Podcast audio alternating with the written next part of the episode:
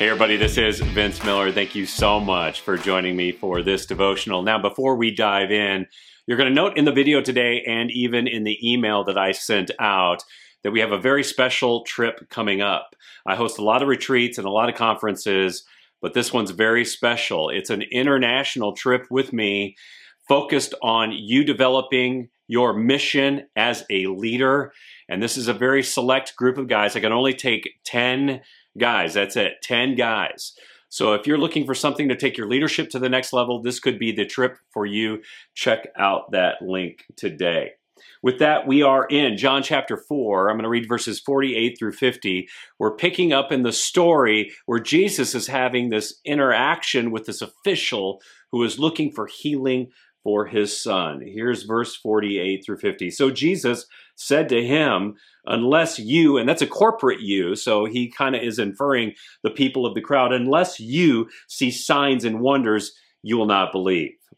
And the official said to him, Sir, come down before my child dies. He wants Jesus to come and visit and heal his child. Jesus said to him, Go, and your son will live. So Jesus doesn't go with him, but promises to heal his son.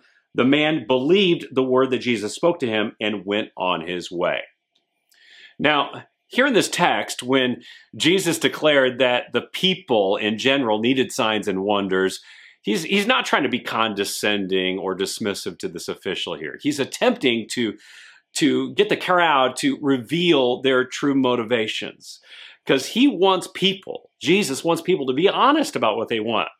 And this man is very honest about what he wants. I mean, he wants healing for his son, and he is unashamed to admit it. But as we know, others in the crowd had impure motivations about his signs and wonders. They demanded them as proof to warrant their belief.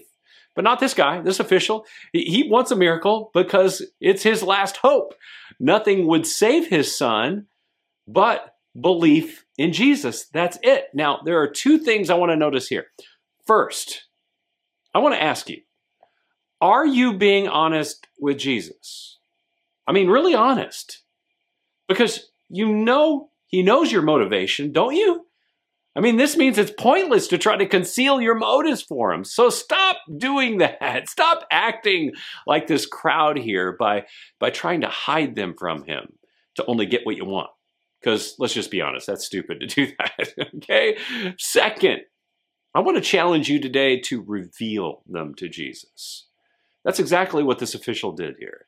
This was a man of great public stature who had lowered himself to travel two days to get one thing healing for his son. And he was determined to ask for it publicly, regardless of what others thought or were going to ever say about him. So, fellas, maybe today is the day you finally get honest with Jesus and you just tell him what you want. And guess what? You can do that right here, right now, today in the comments below. So tell him. Tell him right now. Just get it off your chest and be honest with Jesus about what you want. And don't be ashamed of it. Ask him. I love you guys. I pray this has blessed you today. If it has, share it with someone else, and I'll see you right back here again.